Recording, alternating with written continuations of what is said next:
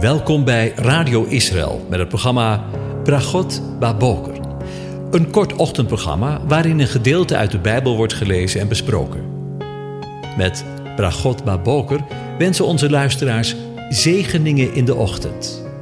Presentator is Kees van de Vlist.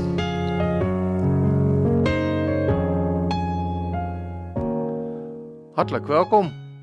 Vanmorgen willen we met u nadenken over Psalm 24. Ik lees het aan je voor. Intocht van de Heere. Een psalm van David. De aarde is van de Heere en al wat zij bevat, de wereld en wie er wonen.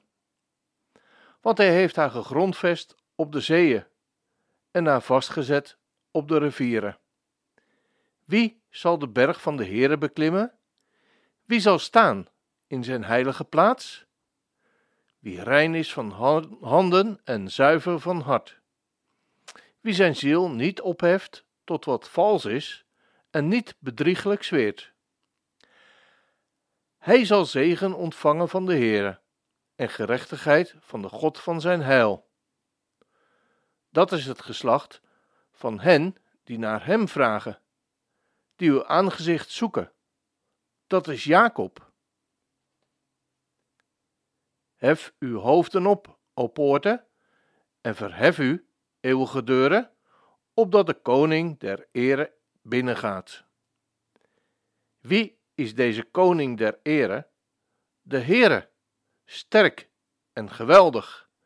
De Heere, geweldig in de strijd.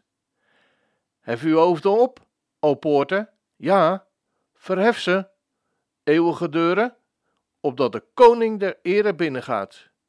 Wie is hij? Deze koning der ere? De Heere van de legermachten.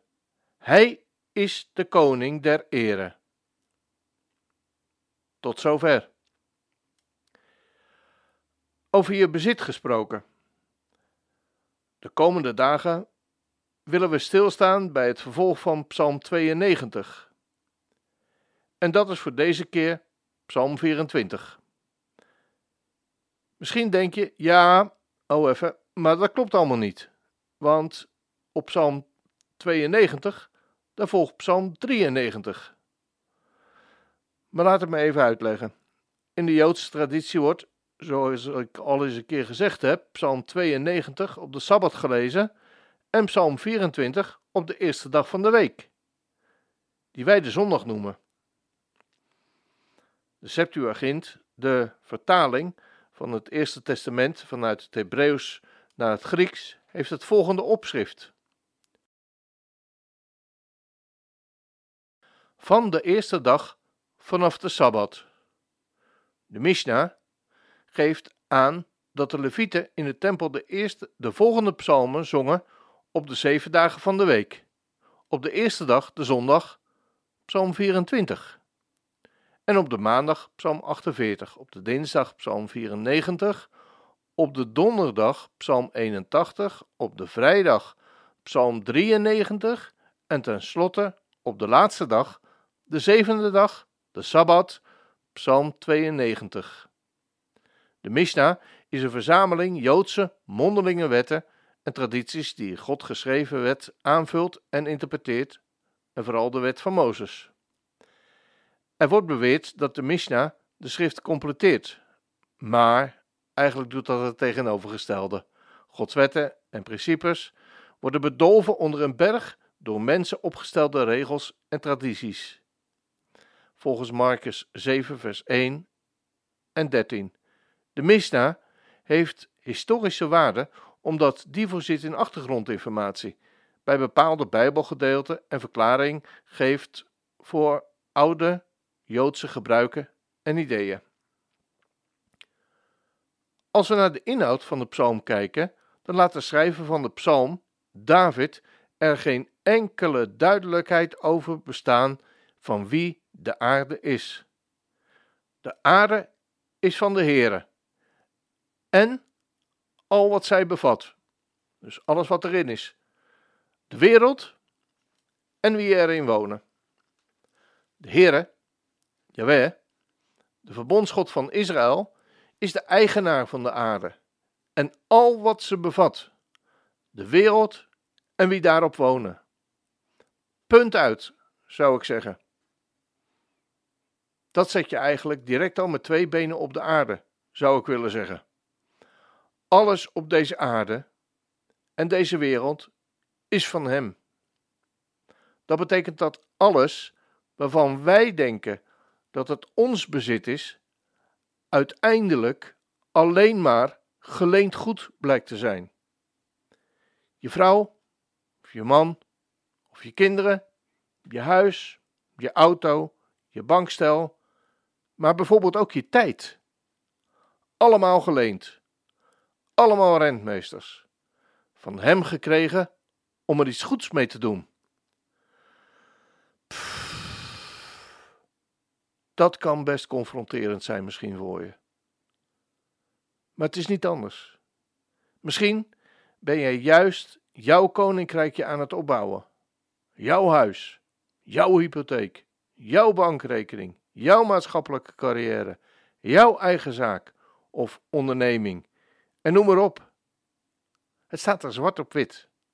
Alles is van Hem. Zelfs jouw tijd. De dichter van Psalm 31 was er al achter gekomen. Als we mogen zeggen: Mijn tijden zijn in uw hand. Ik moet denken aan kinderen die in hun fantasie met elkaar aan het spelen zijn. Dan hoor je wel eens zeggen: Niet echt hoor, maar zogenaamd. En dat is hier precies zo. Het is niet echt je vrouw, maar zogenaamd. Het zijn niet echt jouw kinderen, maar zogenaamd jouw kinderen. Zogenaamd jouw geld, zogenaamd jouw eigen zaak of onderneming en zogenaamd jouw leven. En noem maar op. Want de Heere, de eigenaar van hemel en aarde, laat er vanmorgen geen enkele onduidelijkheid over bestaan.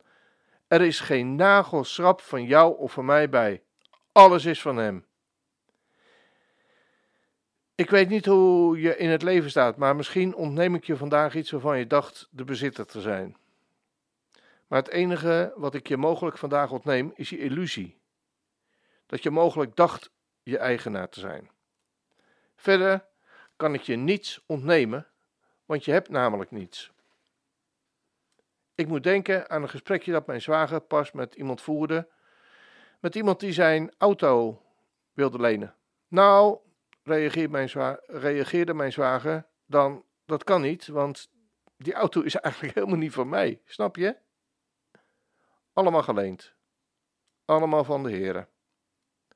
Maar de wetenschap dat alles van Hem is, kan ook een geweldige ontdekking zijn. En veel, heel veel ontspanning geven. Het is allemaal van Hem. Geen zorgen. Don't worry, zouden we tegenwoordig zeggen. We mogen allemaal goed gebruik maken van wat God ons te gegeven heeft. Maar we hebben er niet de zorgen over. Heerlijk toch?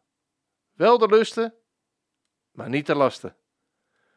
Spullen leasen, zoals bijvoorbeeld een auto, is tegenwoordig heel populair. Weet je waarom? Je gebruikt de auto en je hoeft je nergens druk over te maken. Dat doet de eigenaar, in dit geval de leasemaatschappij wel. En de eigenaar van jou en mijn leven heeft zelf, niet goedkoop, maar met zijn leven betaald voor jou en mij. Want al zo lief heeft God zijn eigen wereld gehad, dat hij zijn enige zoon gegeven heeft, opdat een ieder, ieder die in hem gelooft, niet verloren gaat, maar eeuwig leven heeft. Als dat geen zegen is, ik wens je een van God gezegende dag toe.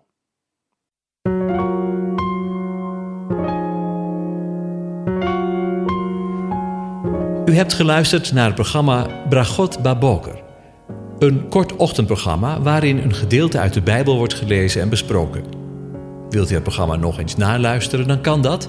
Ga naar radioisrael.nl en klik onder het kopje radio op Uitzending gemist.